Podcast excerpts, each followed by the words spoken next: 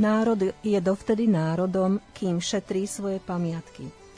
Týmito slovami, milí poslucháči, začíname dnešné vydanie relácie História na dlani, ktorú chceme venovať našim chátrajúcim pamiatkam. Môžeme cestovať naprieč Slovenskom, z dediny do dediny, z mesta do mesta. V každej obci, meste nájdeme nejakú pamiatku. Či je to hrad, kostol, kaštiel, nejaká významná budova, pomník, pamätná tabula a tak ďalej – no mnohokrát ju nájdeme už iba v podobe rozpadávajúcej sa ruiny, o ktorú sa nikto nestará alebo nezaujíma. Sme ľahostajní, lebo minulosť je pre mnohých z nás celkom zbytočná. Je to správny postoj?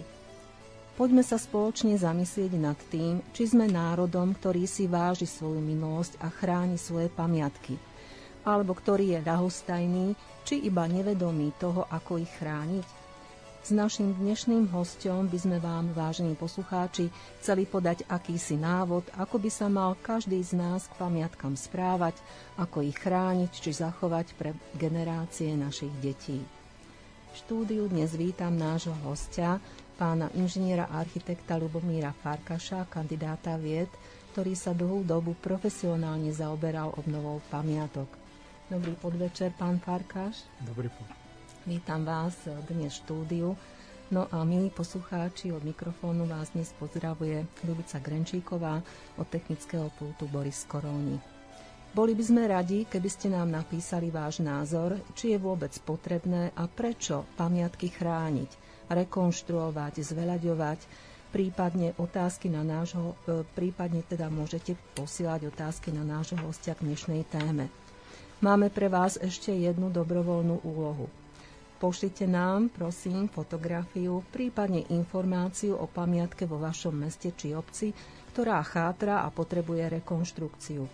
Možno by sa nám tak podarilo zosum- zosumarizovať akési portfólio chátrajúcich pamiatok, ktoré by sa mohlo stať východiskom pre promptnejšie riešenie záchrany toho, na čo možno naši predkovia v minulosti boli oprávnene hrdí píšte a fotografie posielajte, samozrejme nie len dnes, ale aj e, v priebehu týždňa alebo aj ďalších dní na adresu studiozavináč slobodnývysielac.sk prípadne na uh, adresu boris studiozavináč slobodný vysielač.sk, ja to ešte doplním. Ja som sa vám do tejto relácie nikdy nechcel miešať, ale teraz to si musím povedať, že e, môžete napísať na boris zavináč slobodnývysielac.sk. Tak, Dobre. už som ticho. Tak to je to správne, tak naozaj budeme radi, milí poslucháči, keď nám pošlete nejaké tie fotografie alebo teda informácie. Pán Farkáš, mohli by sme teda podať poslucháčom ktorí možno mnohí nepoznajú pamiatkový zákon ani takmer žiadnu legislatívu okolo ochrany pamiatok vôbec, akýsi všeobecný manuál, čiže návod, ako sa má alebo musí správať fyzická či právnická osoba pri ochrane pamiatok na Slovensku, čo môže urobiť pre ich záchranu, pardon, na koho a ako sa má obrátiť, aký je čo najefektívnejší postup, s akými prekážkami sa môžeme stretnúť sa môže teda stretnúť. Začneme hneď prvou otázkou. Čo môže občan, každý z nás, urobiť, aby upozornil na chátrajúcu pamiatku, na koho sa môže obrátiť? V tom prípade, že zistí, že ide o kultúrnu pamiatku, tak dá sa to zistiť na katastri a výlučným tým cieľom je vlastník ktorý má zodpovednosť či s deklaráciou v kultúrnych pamiatkách, alebo aj zo zákona. Čiže zistiť vlastníka. V prípade, že nedá sa zistiť, preberá túto vec buď KPU, alebo obec, kde by mohli povedať podrobnejšie informácie. Každá obec má z registra kultúrnych pamiatok súpis, kde sa dá toto porovnať. Mm, čiže každá obec, treba aj taká najmenšia dedinka, má nejaký taký súpis pamiatok? Áno, a keby nemala, tak príslušný krajský pamiatkový úrad túto vec po, poskytne pre jednotlivé obce. Mm-hmm, Ale keď... týka sa to len tých stavieb, ktoré sú zapísané v ústrednom zozname pamiatkového fondu. Nepatria tam, alebo nie sú tam vyznačené niektoré objekty v rámci pamiatkových rezervácií alebo pamiatkových zón alebo iného chráneného územia a nie sú pamiatkami. Čiže tieto mm-hmm. podliehajú tomu istému štatútu ako kultúrna pamiatka, ale pretože sú v území ohraničenom ako pamiatkové rezervácie, ale nie sú pamiatkami. Ale mnohé veci sa prenášajú aj na nich. No a to sme sa vlastne dostali aj tej ďalšej otázke, že mnohé chátrajúce pamiatky sú majetkom obcí, miest. Čiže keď napríklad občan zistí, že daná pamiatka je majetkom nejakej obce alebo mesta, tak e, vlastne čo by mali, alebo čo môžu, alebo čo musia urobiť obec, mesto pre záchranu nejakej pamiatky. Dajme tomu len taký všeobecný príklad uvediem. Na, v nejakej obci e, je postavená budova nejakej zemianskej kúry alebo kaštieľa, ktorá chátra, tak teda zistíme napríklad, že je majetkom obce, tak čo tá obec alebo teda mesto môže, musí alebo čo by malo, mala urobiť pre záchranu tejto pamiatky? Nechcem strašiť na začiatku, ale v pamiatkovom zákone sa hovorí, že obec utvára všetky podmienky potrebné pre zachovanie, ochranu, obnovu a využívanie pamiatkového fondu. Čiže ako každý iný vlastník je povinný sa zaoberať nemu patriacimi kultúrnymi pamiatkami tak, aby boli v dobrom stave. Ten dobrý, to je diskutabilné, ale jednoducho každý vlastník má povinnosť starať sa o svoj majetok. Mhm. Čiže tu sme vlastne pri koreni v podstate toho nášho problému, že teda obec napríklad aj vie, že by sa mala starať o tú pamiatku, ale tá pamiatka naďalej chátra, ja neviem, je naozaj už v takom dezolátnom stave, tak aké možnosti pre záchranu pamiatok ponúka pamiatkový zákon? Pretože to je asi hlavné gro, čo by mala aj teda obec vedieť, nejaké mesto vedieť a takisto aj súkromná e, osoba, že poznať teda pamiatkový zákon. Tak aké možnosti pre záchranu ponúka pamiatkový zákon? Tak dá sa obrátiť na správny orgán ochrany pamiatkového fondu, čo je v príslušnom kraji vždy jeden krajský pamiatkový úrad – alebo pamiatkový úrad Slovenskej republiky v Bratislave, prípadne na ministerstvo kultúry, ale jednoducho okrem mesta alebo obce, kde vám poskytnú komplexné informácie o tej ktorej pamiatke. Mm-hmm. To, čo o nej vedia, pri príslušnom krajskom pamiatkovom úrade je aj archív, kde sa dajú získať buď domové fotografie, plány, výskumy, materiál historický v tom rozsahu, ako oni majú. Niektoré veci sa dajú získať aj v archívoch, ktoré sú v jednotlivých mestách. Mhm. Čiže nejaký, treba aj súkromník alebo nejaký občan, ktorý by chcel zachrániť pamiatku, tak má možnosť v podstate pátrať po tejto pamiatke takýmto spôsobom, čiže najprv asi zájsť na ten pamiatko, teda na obec, mesto a samozrejme na pamiatkový úrad, kde si môže zohnať príslušné materiály. No keď e, v podstate si tieto materiály zoženie, dajme tomu, musí naozaj poznať veľmi dobre teda tie ustanovenia pamiatkového zákona. Čiže e, v podstate, aké kroky musí urobiť súkromník, ale teda aj obec, ktorý, ktorá teda je majiteľom tej chatrajúcej pamiatky, keď chce danú tú pamiatku nejakým spôsobom e, teda zachovať, to znamená rekonštruovať tú danú pamiatku, tak teda čo z toho pamiatkového zákona musí ovládať.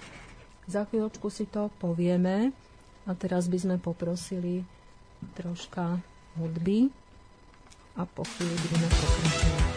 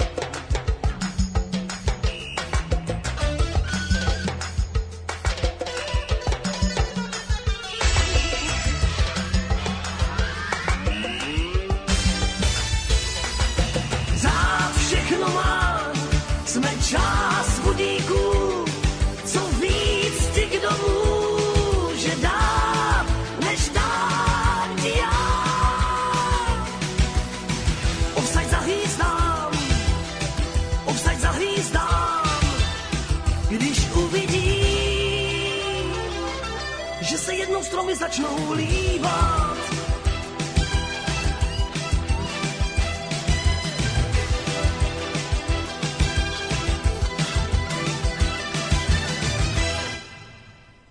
Milí poslucháči, tak pokračujeme v našej besede o záchrane pamiatok s pánom inžinierom, architektom Lubomírom Farkašom, kandidátom vied, ktorý sa naozaj dlhé roky zaoberal otázkou obnovy pamiatok, teda profesionálne. No a my sme vás vyzvali na začiatku našej relácie História na dlani, aby ste nám posielali nejaké tie fotografie alebo teda informácie o nejakých pamiatkách. Samozrejme tie fotografie môžete posielať aj v priebehu nasledujúcich dní na adresu boris.slobodnývysielac.sk No a teraz nám môžete napísať nejaké vaše podnety alebo otázky, ak chcete vedieť aj konkrétne, ako postupovať pri záchrane pamiatky. No, my sme hovorili o pamiatkovom zákone, takže aké možnosti pre záchranu pamiatok ponúka pamiatkový zákon? Pán Farkaš. Každá obnova kultúrnej pamiatky musí byť schválená Krajským pamiatkovým úradom. To znamená, že vlastník, ktorý je uvedený na katastri, by sa mal pred rekonštrukciou alebo nazvem to tak, ako sa má odborne, obnovou akejkoľvek kultúrnej pamiatky obrátiť so žiadosťou na Krajský pamiatkový úrad, ktorý mu určí podmienky, za akých tú obnovu môže vykonávať. To je aj podklad potom pre spracovanie a rozsah pamiatkových výskumov, projektovej dokumentácie, ku ktorej sa pamiatkový úrad znova vyjadrí a na základe toho je možné získať stavebné povolenie na príslušnom stavebnom úrade, čo je obyčajne obec. Takže je to dosť veľa e, v podstate toho, čo čaká takého človeka, ktorý by chcel obnoviť pamiatku. Čiže e, naozaj teda vypracovať projekt pre obnovu pamiatky, ako ste hovorí, čo je tiež asi dosť náročné, lebo mal by to byť asi takisto teda nejaký človek, ktorý sa rozumie pamiatkám.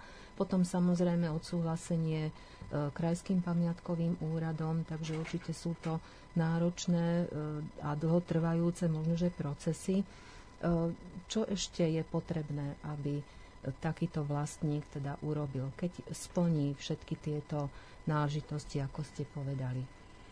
Projektová dokumentácia by mala byť v poriadku. Musí byť vykon- zabezpečená prostredníctvom autorizovaného architekta alebo stavebného inžiniera, čo by malo zabezpečiť odbornosť tohto spracovania. No a potom dobrú firmu, ktorá sa vyzná v pracovných postupoch už dneska menej známych. Štátny pamiatkový dohľad bude vykonávať pracovník príslušného krajského pamiatkového úradu, čiže akákoľvek obnova bude prebiehať po odbornej stránke za účasti tých, ktorí rozumejú tejto problematike a vedia ju ustrážiť aj na stavbe. Čiže je to vlastne nevyhnutné, aby nedošlo k znehodnoteniu tej danej pamiatky, ktorá sa nejakým spôsobom obnovuje a e, v podstate pamiatkári musia dohliadnúť na to, aby sa ni, nič neurobilo ináč, ako teda môže, môže prísť k tej obnove, čiže aby sa neznehodnotila.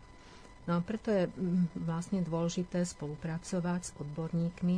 Medzi ďalších odborníkov by sme mohli zaradiť napríklad archeológov, historikov umenia, a samozrejme tých pamiatkárov sme už spomínali, takže prečo napríklad aj archeológovia sú dôležití, historici umenia? Celé Slovensko je vyhlásené za jednu archeologickú oblasť.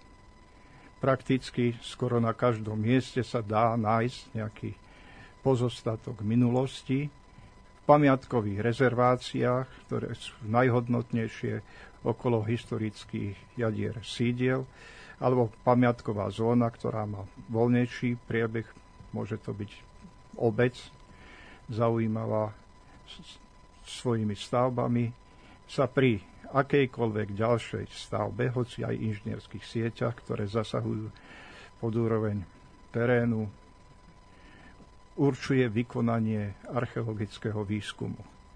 Tak, aby sa zistilo to, čo to, o to zemou je a o čom nemáme dostatočné vedomosti. Neznamená to zabrzdenie stavby, alebo nemalo byť, ak sa nenajdu nejaké významné artefakty, ktoré si zaslúžia, aby boli ďalej zviditeľné môže nejak e, ten človek, dajme tomu konkrétny človek, e, nejakým spôsobom e, obísť tento archeologický výskum, alebo je to aj trestné? No, môže obísť, ale vlastne vykonávanie výskumov archeologických na vlastnú, ťažko to nazvať výskumov, skorej zber archeologického materiálu je dosť vysoko sankcionované a pokiaľ viem, je to aj jeden z paragrafov v trestnom zákone. Neodporúčal by som to týmto smerom postupovať, pretože je to vlastne zbytočné. Potom, keď sa, e, alebo keď ide o nutnosť toho archeologického výskumu, tak ten súkromný, alebo teda majiteľ tej pamiatky je nutný, alebo to je potrebné, aby zaplatil aj tento archeologický výskum, alebo má možnosť e, nejakým spôsobom získať na to prostriedky, alebo kto hradí ten archeologický výskum? Všetky práce spojené s prípravou pred začatím obnovy, to znamená spracovanie štúdie, projektovej dokumentácie, prípadných pamiatkových výskumov, čo môže byť umelecko-historický, archeologický, architektonicko-historický, ide na vrúb majiteľa. Mm-hmm. Čiže o to má väčšie náklady ako pri bežnej stavbe. No a keď e, sa vykonáva nejaký uh, výkop, dajme tomu, na nejakej tej pamiatke, tak stane sa, že sa aj náhodne môže objaviť nejaký vzácný nález alebo vôbec nejaký nález, tak čo potom je potrebné, aby ten majiteľ uh, danej pamiatky urobil? Každý nález, ktorý sa môže vyskytnúť, počas výstavby aj v území, ktoré sa nepredpokladalo, že bude predtým obývané alebo že sa tam niečo zachovalo, je, pod, musí ohlásiť tento nález buď priamo Krajskému pamiatkovému úradu, alebo prostredníctvom obce. Najneskoršie druhý deň po, po tom, ako sa našiel ten príslušný predmet, Krajský pamiatkový úrad alebo pošle svojho odborného pracovníka, ktorý nález na mieste preverí a určí ďalší postup. Mhm. Dobre, tak teraz by sme si zase dali hudobnú prestávku. Po prestávke budeme pokračovať ďalej. Témou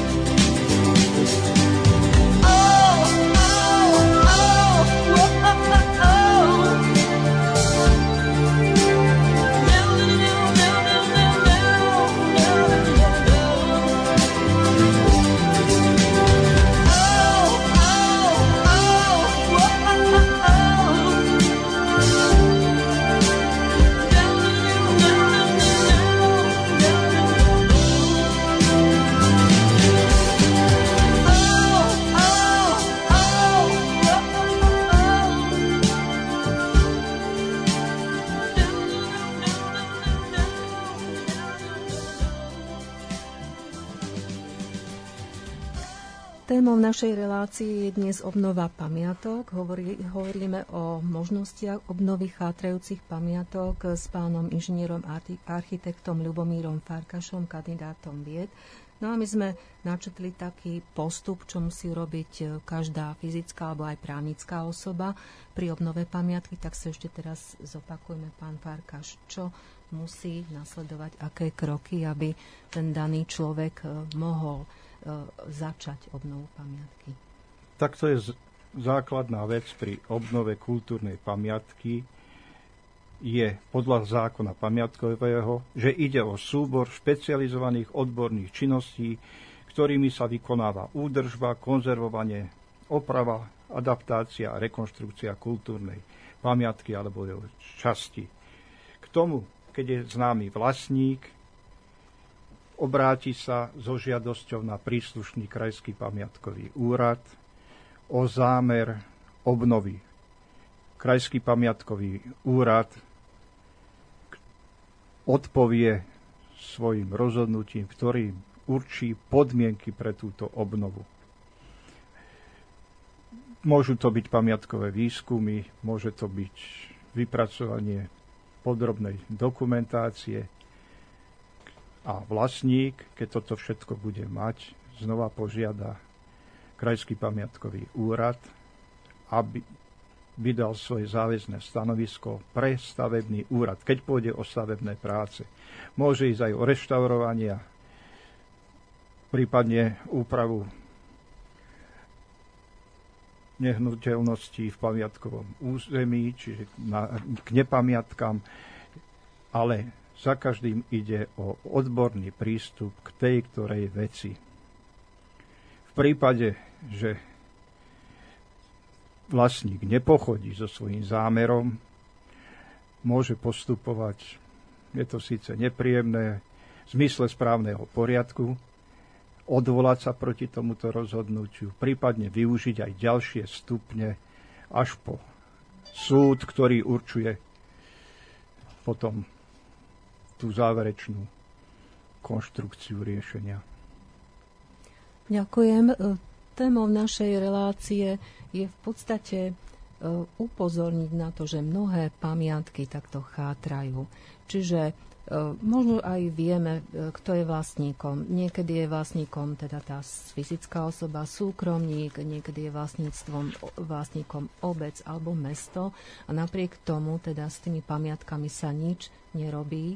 Tie pamiatky ďalej chátrajú a čo by sme v podstate mohli urobiť my ako takí bežní občania, ktorým leží na srdci ten stav pamiatok. E, napríklad chodíte po meste a vedľa moderných budov zrazu nájdete alebo vidíte budovu, ktorá má pozatlkané okná, ktorá e, na vidomoči chátra, je ta, da, takmer na spadnutie. E, čo taký občan môže, alebo čo by mohol urobiť, aby upozornil asi na tieto záležitosti? Pretože môže sa stať, že obec vie, čo by mala urobiť, mesto vie teda, čo by malo urobiť podľa zákona, všetky tieto zákonné postupy, ale obyčajne sa nič nedeje, lebo nie sú finančné prostriedky.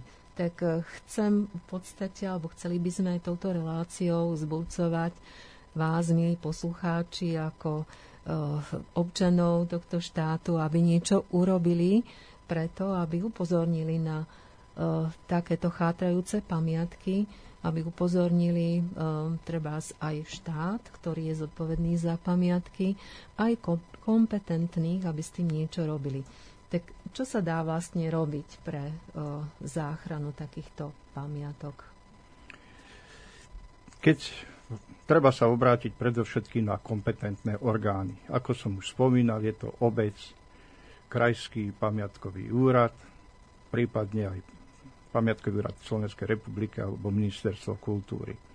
No až keď to nepomáha, tak si myslím, že prichádzajú do úvahy médiá, ktorí tú, ktorú udalosť príslušne predstavia verejnosti, aby sa zbudil väčší záujem.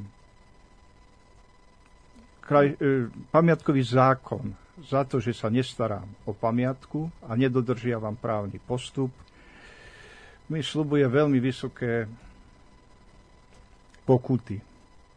Žiadna pokuta nerieši problém, to je treba povedať na začiatku, ale iná možnosť zo zákona nie je možná. Ale popri tých, ja si myslím, že tie kultúrne pamiatky môžu byť v zlom stave, ale techni, ich technický stav vlastne ne, nie je dôvodom preto, aby boli vypísané z ústredného zoznamu pamiatkového fondu, ale existujú aj iné stavby na území Slovenska a v príslušnej hoci ktorej obci, ktoré zákon definuje ako pamätihodnosti. A to sú také miestne pamiatky, ku ktorým tí obyvateľia majú vzťah, ktoré si vážia a môžu mať aj nehmotnú povahu. Môže to byť kroj, môže to byť návšteva prezidenta alebo niečo také, ktoré si tí obyvateľia s úctou pripomínajú a je to ich chvála. Prípadne dom, hoci ľudový rolnícky, v ktorom, ktorý nie je kultúrnou pamiatkou, ale kde si vedia spraviť nejaké tú izbu sedliacku alebo niečo, čo ich bude ďalej tešiť. No, myslím si, že e, v prvom rade o záchranu pamiatok by sa malo postarať naše ministerstvo, to znamená vláda, ministerstvo kultúry teda, e, ktoré ale nemá dostatok financií asi na obnovu všetkých pamiatok. Tak čo robiť v takom prípade, čo myslíte, vážení poslucháči? E, aké sú možnosti ďalšej e, starostlivosti o tieto pamiatky. E, alebo pán Farkáš, vy ste sa stretávali vo svojej dlhoročnej praxi naozaj s mnohými prípadmi záchrany pamiatok, tak kde vidíte ešte možnosti, kde by sa dali tie financie čerpať? E, ministerstvo ponúka rôzne teda projekty, Aké sú to napríklad projekty, ktoré sa dajú využiť? Alebo ešte čo sa všetko dá využiť v rámci získania tých financií? Ministerstvo kultúry je vlastne koordinátorom grantového systému pre obnovu kultúrnych pamiatok, čiže je ústredný orgán v tejto oblasti. Ďalšie možnosti môže dať obec, ktorá, ktoré to vyplýva z pamiatkového zákona, samozprávny kraj,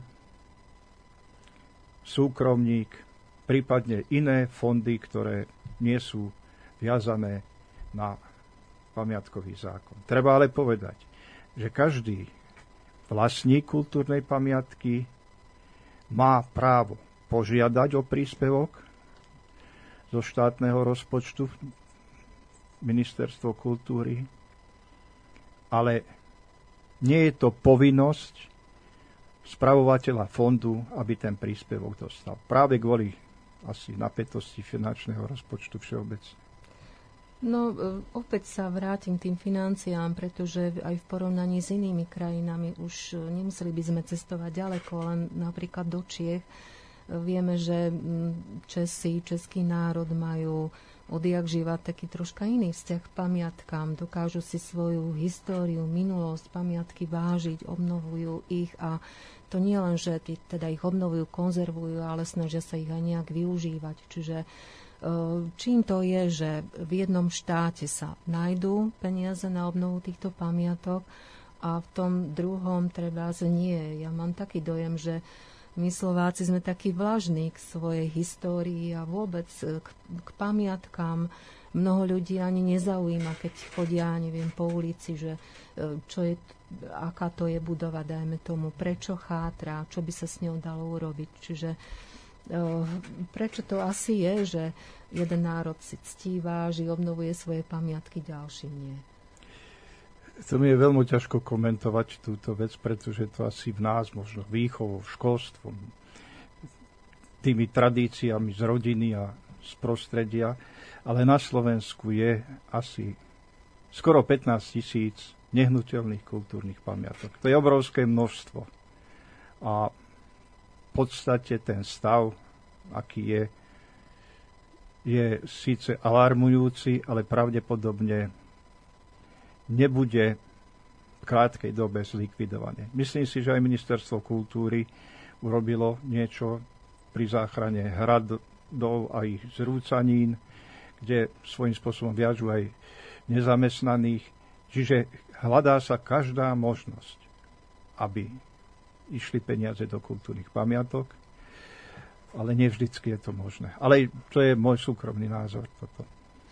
Skúste nám aj vy, milí poslucháči, napísať svoj názor na to, prečo to tak u nás je. E, zamyslieť sa, či by ste e, napríklad e, vy máte vo svojom okolí nejakú takú svoju pamiatku, či ste sa zamysleli nad tým, prečo ju treba obnoviť, akým spôsobom čo by ste vy sami urobili pre obnovu tej pamiatky, lebo je to asi naozaj od toho myslenia každého človeka a je to, odvíja sa to od výchovy k rodine, aký vzťah má, majú ľudia, teda samotní bežní ľudia eh, k svojej minulosti, k svojim pamiatkám a ako vychovávajú aj svoje deti k takejto E, naozaj úcte k tým pamiatkám, lebo myslím si, že je to aj o tom, ten vzťah e, vlastne k vlasti, k národu, keby, aby sme nehovorili len také frázy, ale práve na týchto konkrétnych veciach môže človek dokázať vlastne to, že si váži to, čo urobili naši predkovia. Lebo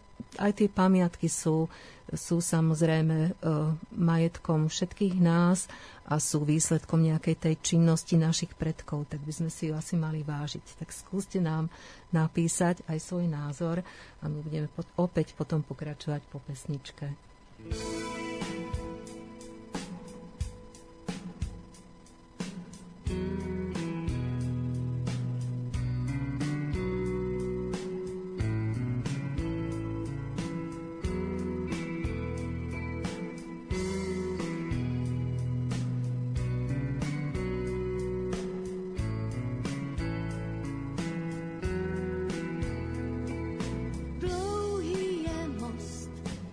Vzpomínání o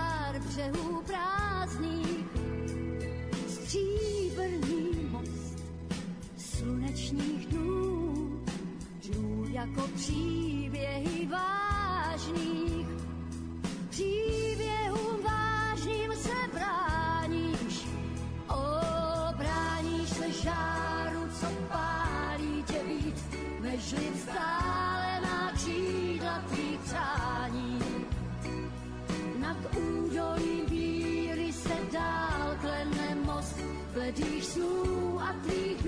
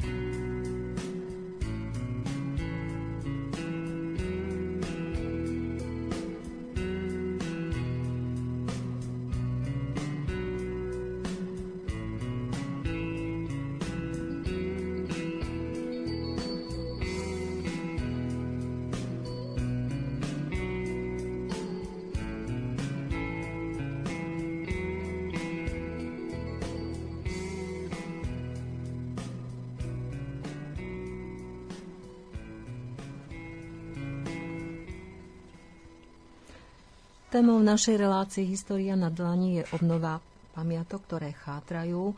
Rozprávame sa o tom s odborníkom z oblasti e, naozaj ochrany pamiatok, pánom inžinierom architektom Lubomírom Farkašom, kandidátom vied a hovorili sme, že celý ten proces pamiatky je veľmi zložitá vec, tak povedzme si ešte k tomu niečo bližšie. No asi každý si uvedomí, že pri obnove kultúrnej pamiatky prichádza do, prichádza do styku s takými postupmi pracovnými, ktoré už dneska nie sú bežné. Je to o to zložitejšie, drahšie a z toho aj vyplýva ten, možno, že ten vzťah, že tá stavba je jednoducho aj drahá a náročná a hlavne, ako tú pamiatku každú zmysluplne využiť. Lebo zákon hovorí svoje. Zákon hovorí, že základná ochrana kultúrnej pamiatky je súhrn činností, opatrení vykonávaných na predchádzanie ohrození, poškodení, zničení alebo odsudzeniu kultúrnej pamiatky, na trvalé udržiavanie dobrého stavu, vrátanie prostredia kultúrnej pamiatky. Toto prost, okolité prostredie kultúrnej pamiatky sa predpokladá asi 10 metrov od tej príslušnej stavby a na taký spôsob využitia prezentácie, ktorý zodpovedá jej pamiatkovej hodnote a technickému stavu. To je múdro povedané, ale vlastne pre jednoduchého, nechcem tým nikoho znevažovať, človeka, ktorý chce bývať hoci v tej drevenici je to zložité. Súčasné pracovné a technické postupy vyžadujú aj iné spôsoby, a keď sa použije napríklad chemické ošetrenie, to sa nedá z tej stavby ďalej vytiahnuť. Čiže pôvodné pracovné postupy, ktoré boli založené na takých kratších úsekoch neustáleho obnovovania, a nie tak, ako je to teraz, že to musí byť aspoň 30 rokov alebo akom období, aby sa to oplatilo postaviť. Tak je to určite zložité a na to možno zlyhali už možno aj viacerí. E, treba takí súkromníci, poznáme aj také konkrétne príklady, že dajme tomu súkromník kúpil nejakú kultúrnu pamiatku a snažil sa ju alebo začal s obnovou tejto pamiatky, ale po určitom čase, hoci vložil do obnovy pamiatky nejaké peniaze, e, vieme, že tá pamiatka, dajme tomu, stojí. Nič sa s ňou nedieje a ona naďalej chátra po prípade e, boli tam urobené zásahy, ktoré ju ešte viac znehodnotili. Tak čo v takom prípade vyplýva pre takýchto ľudí zo, z toho pamiatkového zákona? Nechcem citovať pamiatkový zákon, ale je tam napísané, kde práva a povinnosti vlastníka a s tým, že vlastník kultúrnej pamiatky je povinný oznámiť krajskému pamiatkovému úradu a obci každé bezodkladné ohrozenie, poškodenie, odsudzenie alebo zničenie kultúrnej pamiatky. To by mal robiť nielen zo strany vlastníka, ale aj príslušná obec, dokonca ako stavebný úrad, má právo vojsť do stavby a zistiť jej stav. Pri tom, keď sa niekto nestará a dlhodobé a hrozí tam bezprostredné nebezpečenstvo, tak možno, že treba využiť aj stavebný úrad, ktorý v odôvodnených a nevyhnutných prípadoch môže stavbu vyvlastniť. čo znamená také najväčšie zásah asi do toho súkromného vlastníctva však je to. No. Ale samozrejme niekedy je to asi nutné, keď e, v podstate naozaj ide o záchranu tej pamiatky, s ktorou sa nič nedieje. No len na druhej strane to pri vyvlastnení pre konkrétnu osobu alebo obec znamená, že tá obnova musí byť urobená do určitého času, čo je zase pod napätím a ten, ktorý toto navrhne, musí mať aj pripravené peniaze. Tak samozrejme, že to nie je jednoduché a práve preto je dôležité, aby aj tí občania, teda bežní občania žijúci v danej obci, v meste a tak ďalej, sa zaujímali obnovu takýchto pamiatok, pretože tam, kde nič nezmôže, dajme tomu ten súkromník, tak by mohli pomôcť nejaké občianske združenia, ktoré by mohli pomôcť obci alebo mestu pri záchrane tej pamiatky. Takže vieme napríklad aj dnes takých prípadov, keď ide najmä napríklad obnovu záchranu hradov, napríklad, ja neviem, hrad e, Šáriš, viem, že sa takto obnovuje, alebo hrad Lietava. Existujú občianske združenia, ktoré pracujú aj pri obci danej a ktoré majú možno, že tie páky aspoň v tom, že organizujú nejaké brigády alebo aj nezamestnaných ľudí a takýmto spôsobom sa snažia zasiahnuť do tej obnovy pamiatky. Tak myslíte si, pán Fárka, že aj toto je cesta, ktorá by mohla pomôcť, keď nie sú dostatočné finančné prostriedky? Určite to jedna z ciest. Keď sa to robí tou zákonnou cestou, Ukrajinskému pamiatkovému úradu a ten určí pracovné postupy, ako som spomínal, výskumy a na druhej strane za tú obec a občianske združenie je aj nejaký odborný pracovník, tak vo vzťahu s tým metodikom Krajského pamiatkového úradu určite vedia nájsť spoločnú reč, aby sa tie stavby pohli a robili tak, ako ich je to potrebné. Je to tie finančné prostriedky, ktoré sú v dispozícii, ale neurčujú, že by sa to robilo na všetkých stavbách no, pamiatok. Takže je to beh na dlhé trate. No, tu by som opäť chcela apelovať na vás, milí poslucháči, a možno, že tak trochu viac aj na tých mladých ľudí, ktorým máme dojem niekedy, že sú ľahostajní k histórii, k tým pamiatkám, čiže všeobecne tak v minulosti v minulých ich nejakým spôsobom nezaujíma, ale myslím si, že práve oni by mohli niečo pre tieto pamiatky urobiť. Vlastne už aj tým, že by dobrovoľne mohli vytvoriť nejaké tie občianské združenia na záchranu týchto pamiatok, pretože v podstate pamiatky vznikli nejakou činnosťou ľudí, našich predkov, ktorí tu žili v minulých dobách a Takisto to, čo vytvoríme dnes, bude možno, že niekedy v budúcnosti pamiatkou pre naše deti, pre tie budúce generácie, tak práve preto by som chcela apelovať aj na tých mladých ľudí. Čiže kedysi dávnejšie to boli napríklad tzv. stromy života, boli to tábory letné, ktoré sa organizovali, nejaké turnusy táborov, kde sa vystriedali viacerí mladí ľudia, ktorí nejakým spôsobom vedení samozrejme odborníkom z oblasti e, naozaj ochrany pamiatok, historikmi alebo archeológmi sa podielali nejakým, nejakou tou brigádnickou činnosťou na obnove týchto pamiatok, čiže možno, že aj toto by, by bola nejaká schodná cesta, len tam zase e, závisí od toho ľudského faktora, od tých ľudí a dá sa povedať od nadšencov, ktorí by mohli zorganizovať niečo také. Čiže aj tu asi je dôležité najmä to nadšenie pre obnovu tých pamiatok a vôbec teda pre históriu. Tak čo by sme mohli ešte poradiť ľuďom, ktorí by nejakým spôsobom mohli zasiahnuť do obnovy, do záchrany, ktorí nie sú ľahostajní? Viem, že Fakulta architektúry v Bratislave obnovila pomocou prázdninových brigád so študentami, jeden dom v Šťavnici, ktoré využíva pre svoju činnosť. Sú to čiastkové veci, ale nejako ten rozbehnúť ten valec je potrebné. A ak mám za seba povedať, by som bol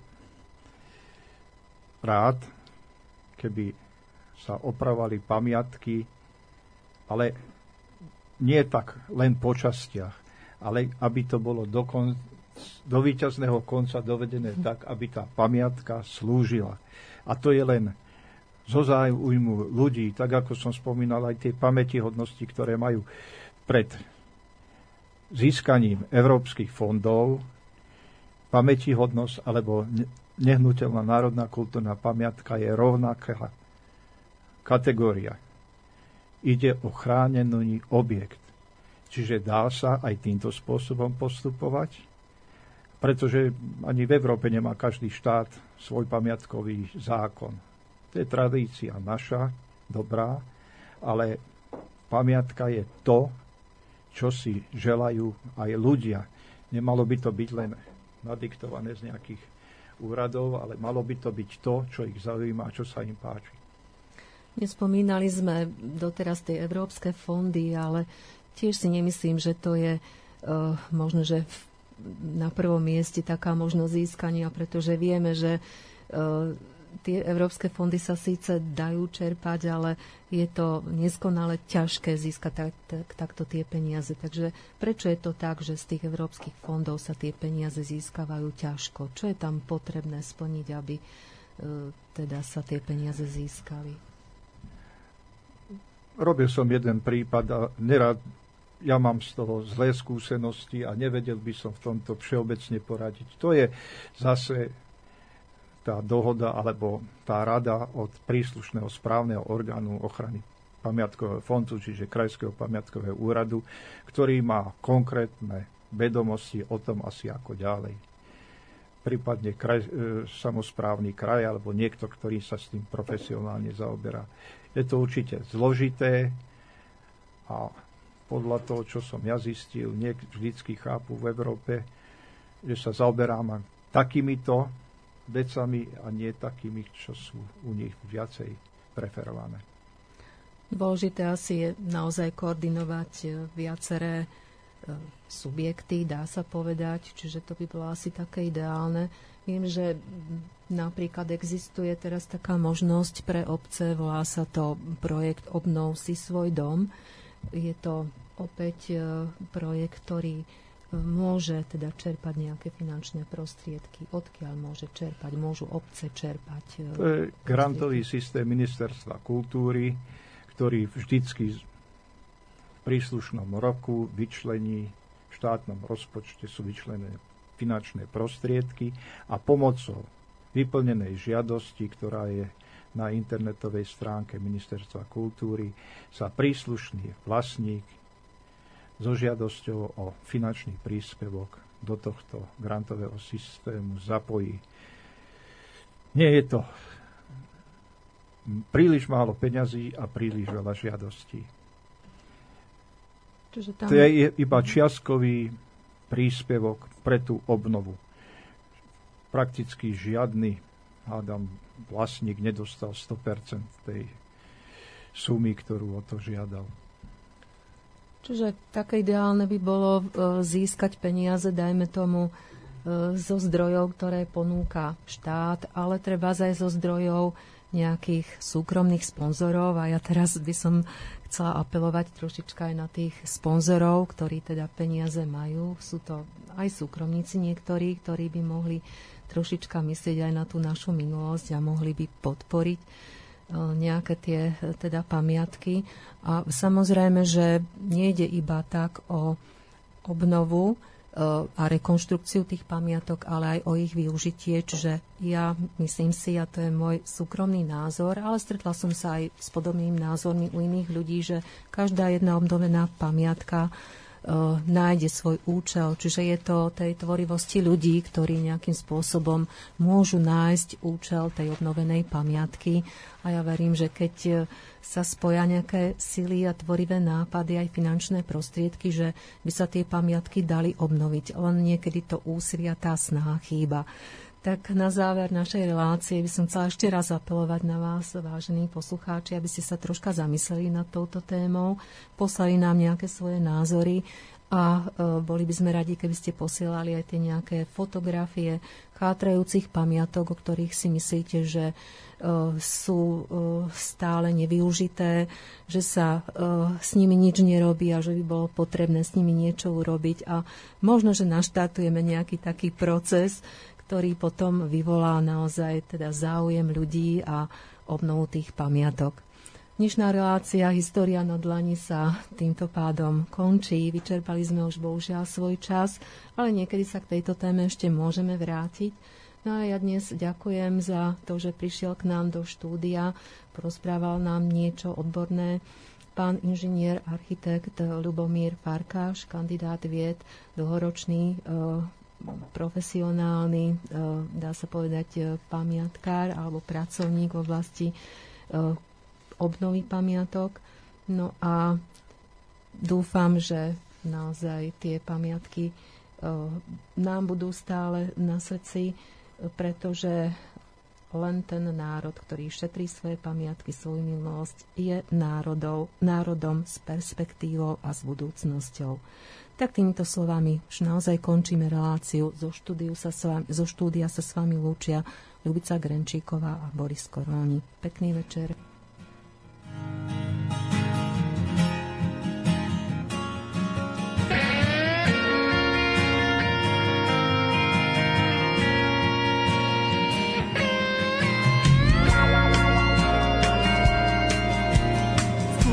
Sedí, vníma len sám seba v prítmi šedých stien. Chvíľa pravdy snie, ako závis, zloba zázrak uvidel. Do tváre hľadí výčitky, má zo seba v kliatbe zrkadiel. Kúzlo, ktorým láska sa vráti, teda tak to osud chcel. Bolo to tak dávno,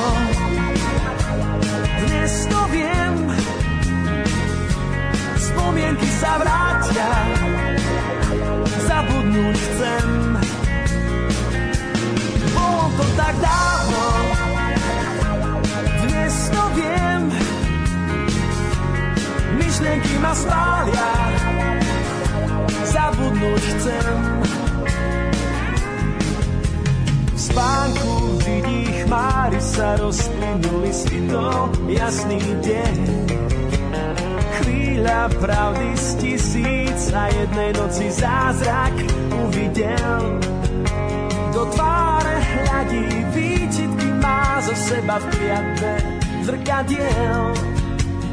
Kúzlo, ktorým láska sa vráti, nedá tak, to osud chcel.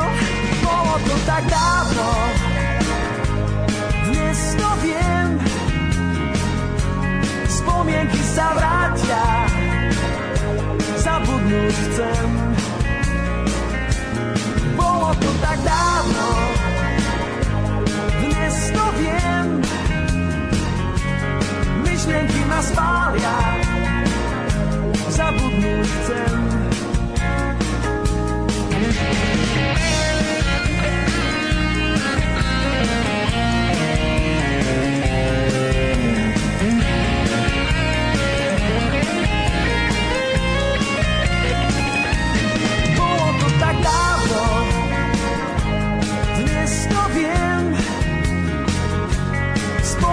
sa vrátia, zabudnúť chcem.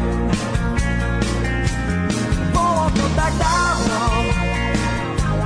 dnes to viem, myšlienky ma spália,